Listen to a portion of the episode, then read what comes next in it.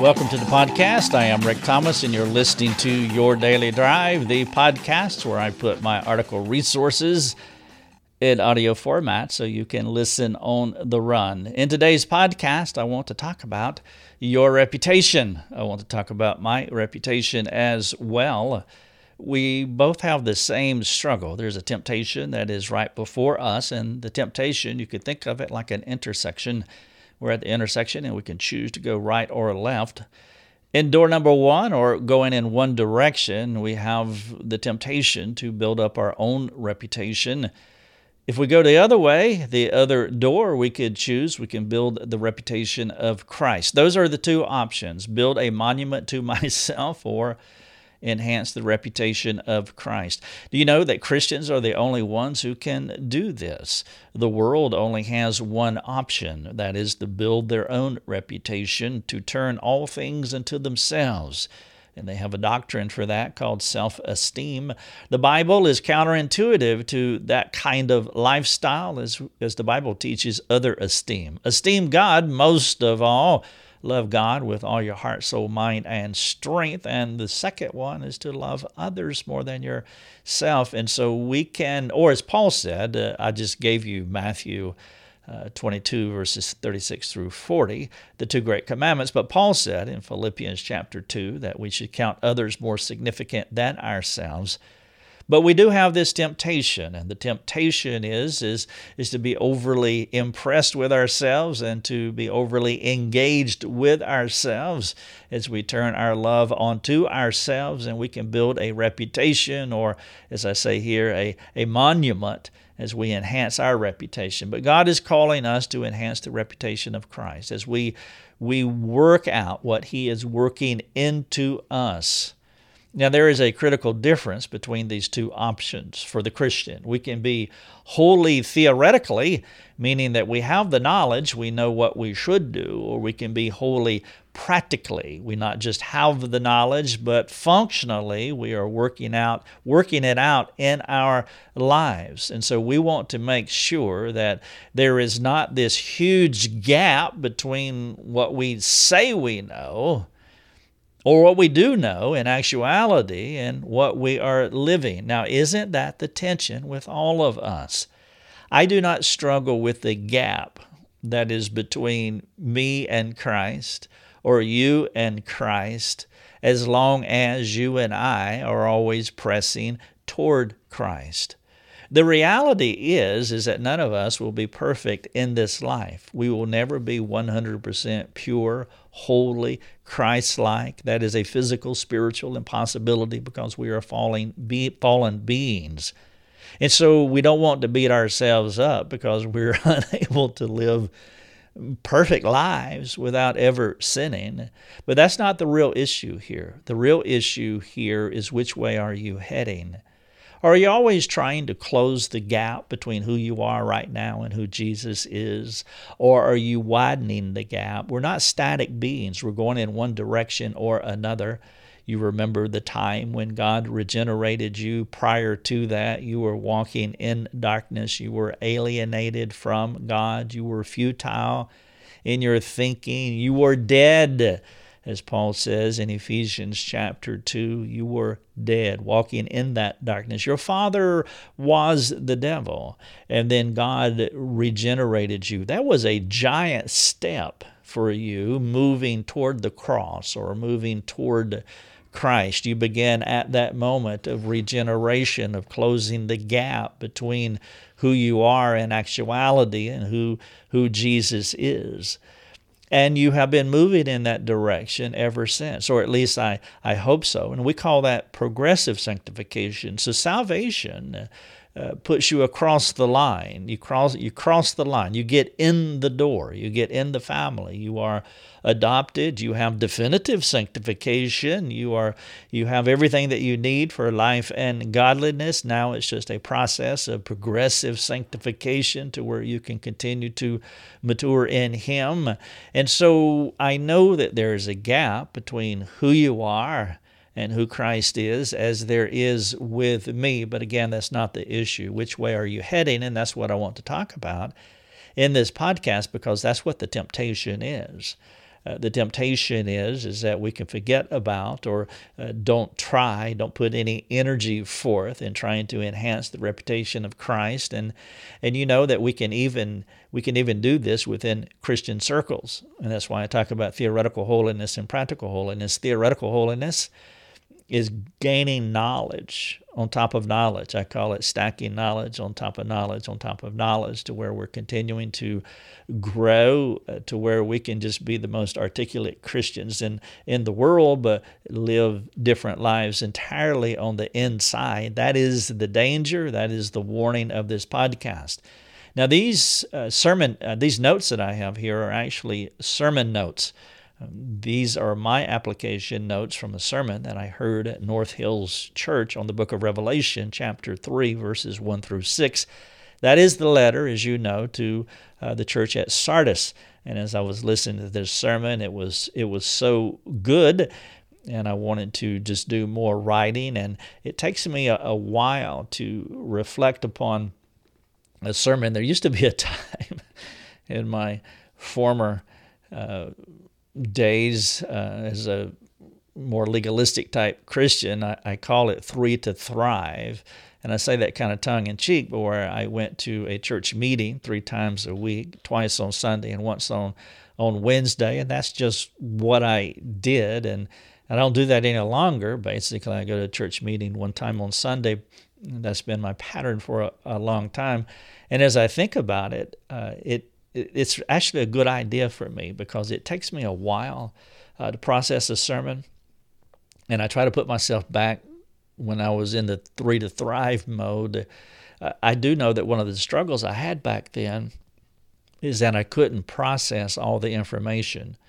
Listening to three sermons a week for processing purposes, I mean, you can listen to 50 a week, I suppose, if you want to but all, all it's going to do is land in your short term memory. You're not your long term memory, and it won't stick and you won't remember it. But if, if you're going to really process a sermon, reflect upon it, like the cow sitting up under a shade tree chewing her cud, uh, that's really how you process a sermon. You meditate on it, you reflect upon it, you pray about it, you ask God to work it in, work it into you, and you're working it out. And it takes me a while to do that. And so I heard the sermon at North Hills Church on Revelation 3 1 through 6. And part of me working it out is journaling, something I've been doing since 1994. And so I, I write and it helps me through the process of thinking. That's not for everybody. Someone wrote in our forums uh, the last few weeks or so, and they ask about this idea of jur- journaling. And I try to make the distinction between a way of doing something and the way of doing something. Journaling is not the way, it's a way, and it doesn't work for everybody. It's my way, not your way necessarily but this is how I work it out. And so as I was listening to this sermon, I began to write out these notes and make personal application to my life because I really want to think about uh, what's being said here. Now, if you want extra credit, what I would encourage you to do is you go to this. Um, to my article here on our website, and I have a link to North Hills Church where you can click on the sermon and it will take you right to the video, right to the audio, and you can listen or watch. And I would really encourage you uh, to do that because it is that good. My little podcast and my little notes will kind of scratch the surface, but what you really want to do is you want to uh, jump in jump in the deep end of the pool. And so if you want to listen to this sermon, I I appeal to you to take the time to do that. It'll be well worth it. I titled this podcast and the article Whose Reputation is most important to you. That's how you will find it on our website. And then you can click the link to go to North Hills Church if you wish. Please do that. But let me share. I was, let me share uh, my my skimpy little sermon notes with you, and I hope it'll be an encouragement to you. Theoretical holiness means that you can teach a class on what it means to be holy. Now, isn't that ironic? Even though it's probably more common than we either realize or want to admit. But you can, uh, theoretical holiness is you can teach a class on holiness, but the inward testimony of your soul affirms a, a more authentic kind of life, who you really, really are. A kind of life that is not in line with God's Word or the very teaching that you're doing at the lectern in the Sunday school class. It's years of spiritual training and equipping. I'm talking about good spiritual training and, and awesome Bible equipping laid over years of deep sinful compulsions. Now, it would be easy, I think, to think that uh, this individual here doesn't care, and and they're they're the kind of person who's who's intentionally moving farther and farther and farther away from Christ.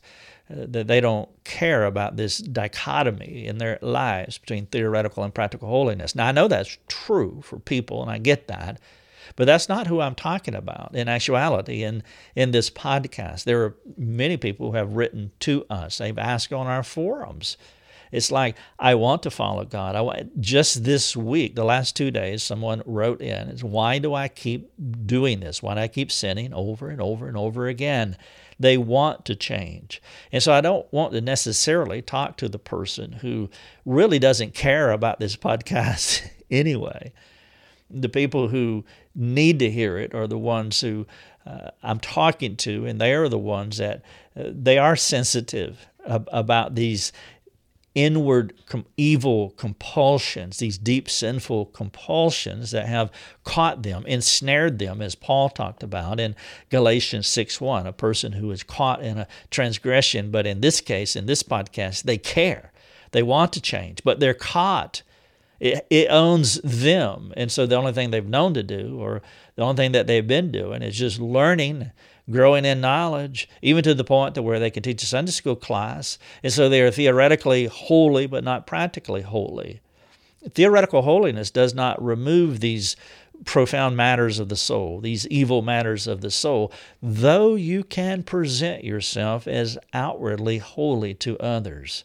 Now, the disconnect in this person's thinking should be apparent because holiness and wholeness go together. You don't separate those two words because if you are, it's like bread. Bread is bread. It's bread on the outside and it's bread on the inside. Holiness and wholeness go together. You're holy on the outside, you're holy on the inside.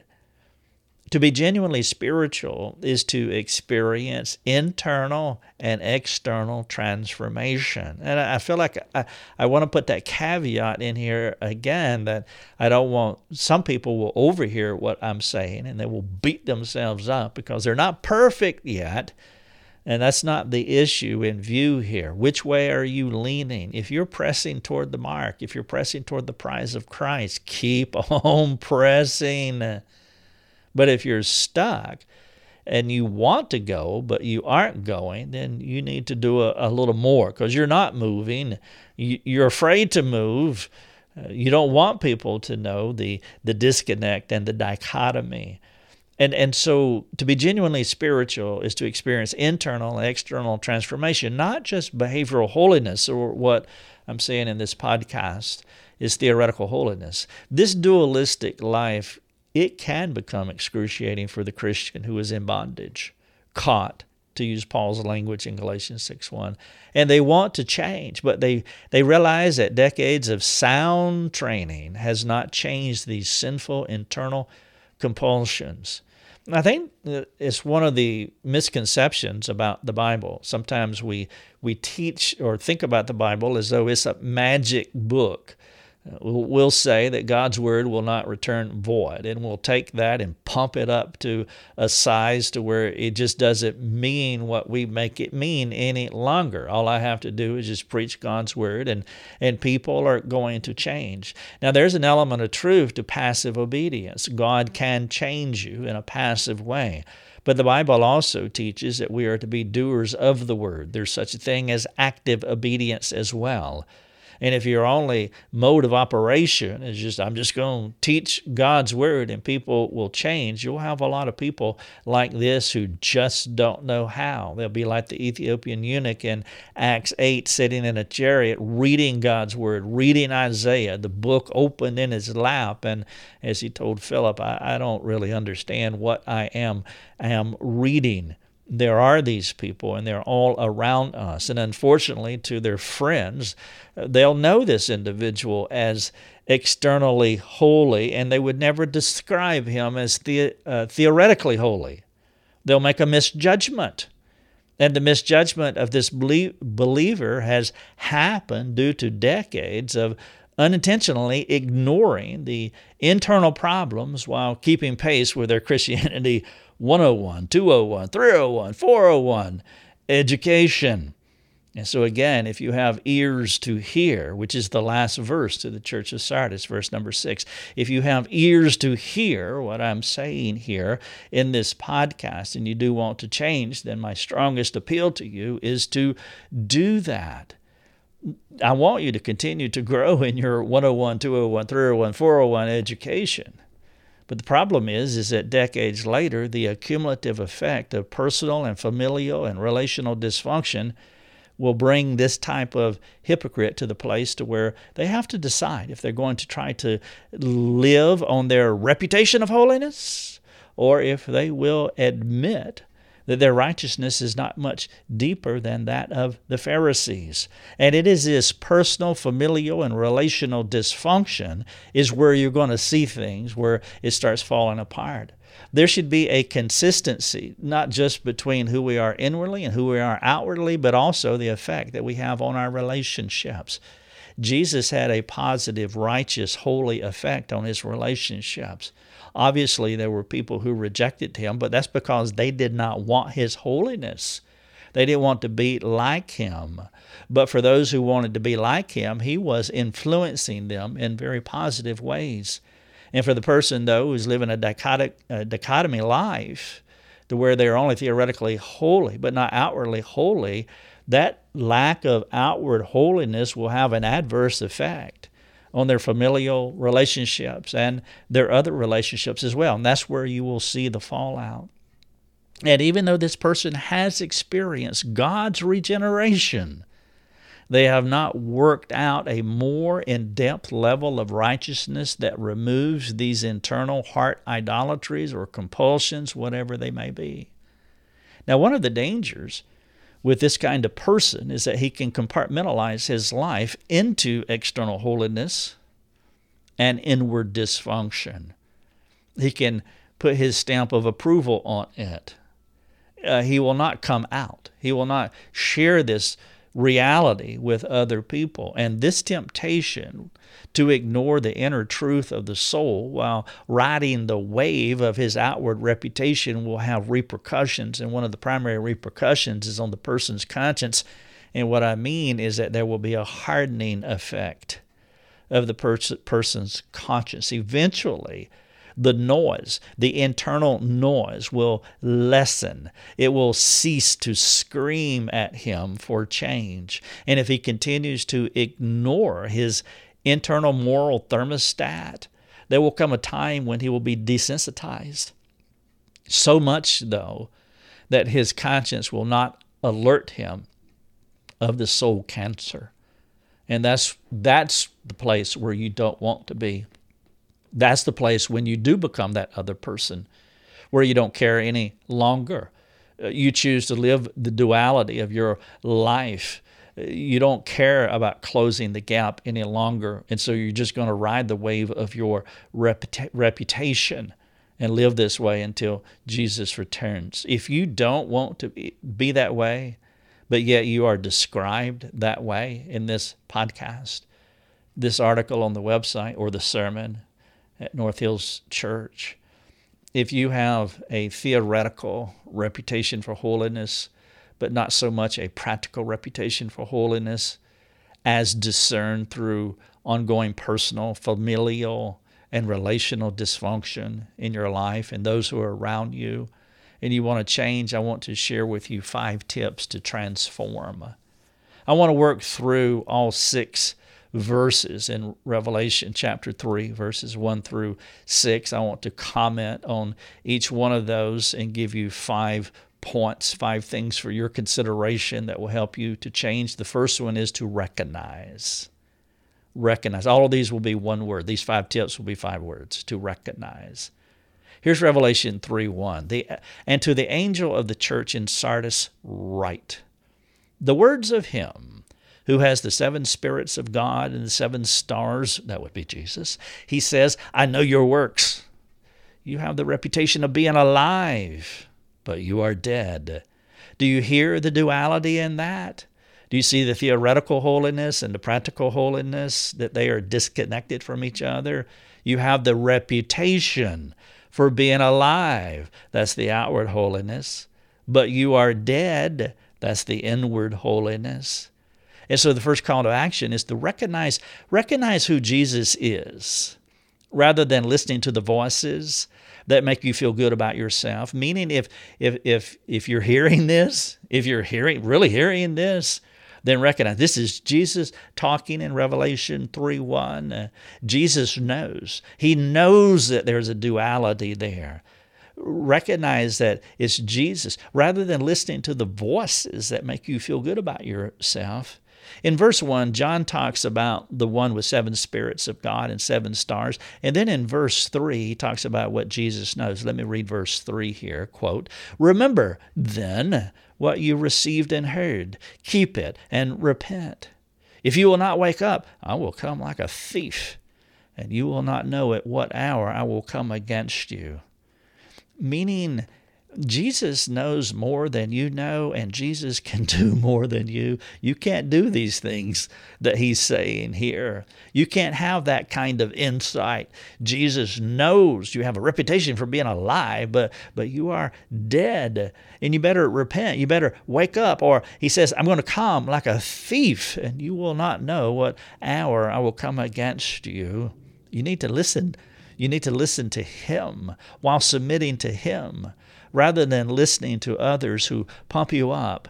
You need to pay attention to Him who can transform you, the, the one who has seven spirits of God and seven stars. So, point number one if you want to transform, you've got to recognize, and some people listening to this podcast will recognize then you're the one that I am talking to. Number two, you need to be honest. Now that you are awake and you see that you have reputation for being alive, theoretical holiness, but you are dead, uh, or reputation for being alive. It's uh, yes, theoretical holiness, but practically you're dead. And if you recognize this, and you need to be honest. Be honest about who you are, rather than building an image in your mind about who you want to be. One of the complexities here is this mixing together of pride and insecurity.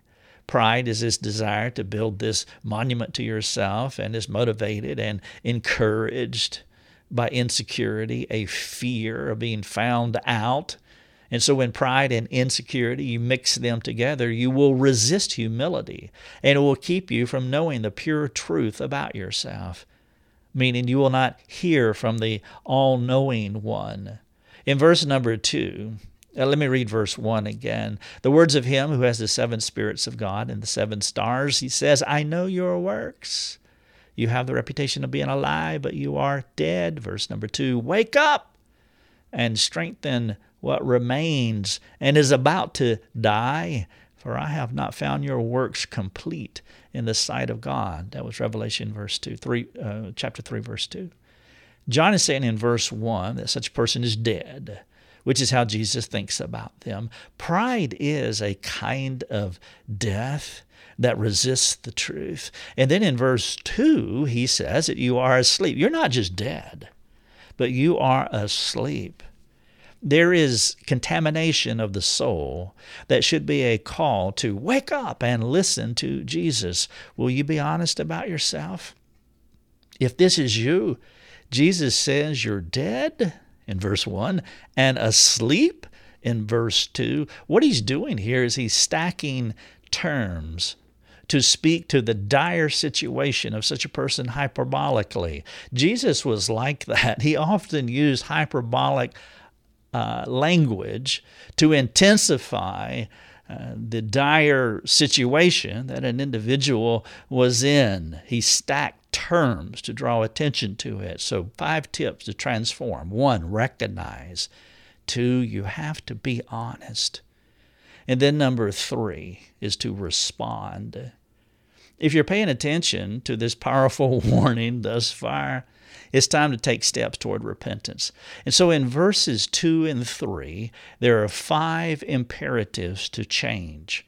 Let me give you those five imperatives. I'll, let me, I'll read verses 2 and 3. Wake up and strengthen what remains and is about to die, for I have not found your works complete in the sight of God. Verse 3 Remember then what you received and heard, keep it and repent.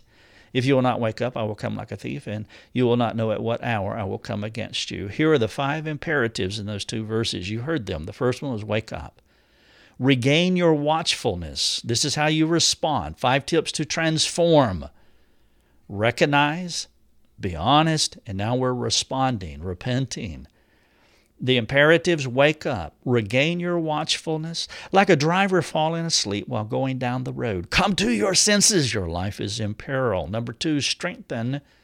Follow through because what remains is about to die. The car is on blocks and you need to do what you must to make it alive again. Strengthen, wake up and strengthen. Third imperative, remember, look back and recall what you heard and received. You have heard God's word in the past. I mean, you do have theoretical holiness.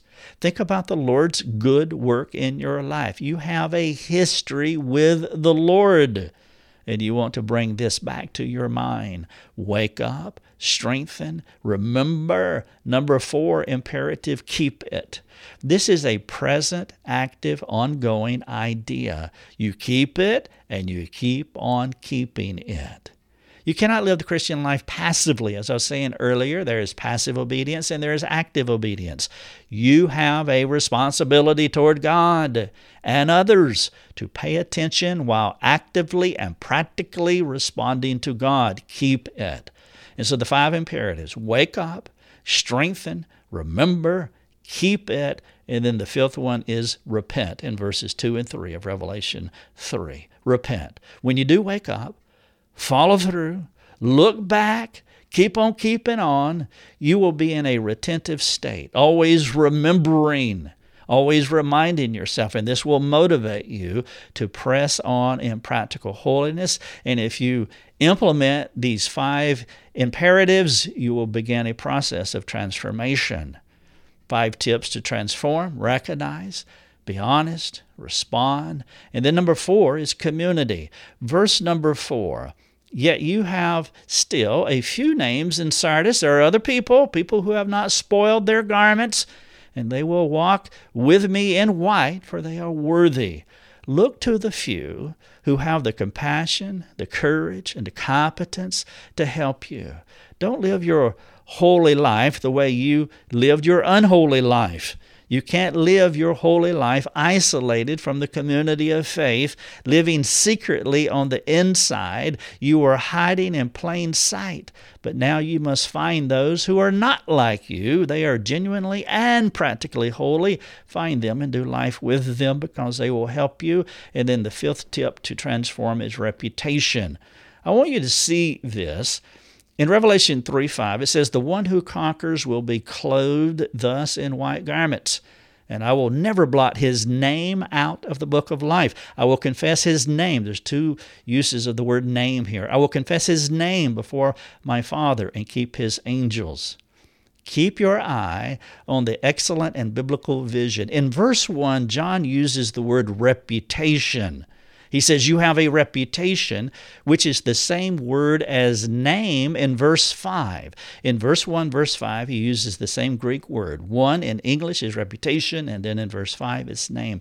The difference is that his first usage of that Greek word is about who the individual is according to his hypocritical life his reputation. The second usage is about him confessing, God confessing your name, Jesus confessing your name to the Father and to his angels. You have two options that bring you back to the title of this podcast Whose reputation is most important to you? If you want to read these notes or listen to the sermon, you can find all that information in this article. Whose reputation is most important to you? Thanks so much for listening. Your Daily Drive is a production of rickthomas.net, a global community that is seeking to live more productive and inspiring lives. If you'd like to learn more about our community, please go to rickthomas.net. rickthomas.net.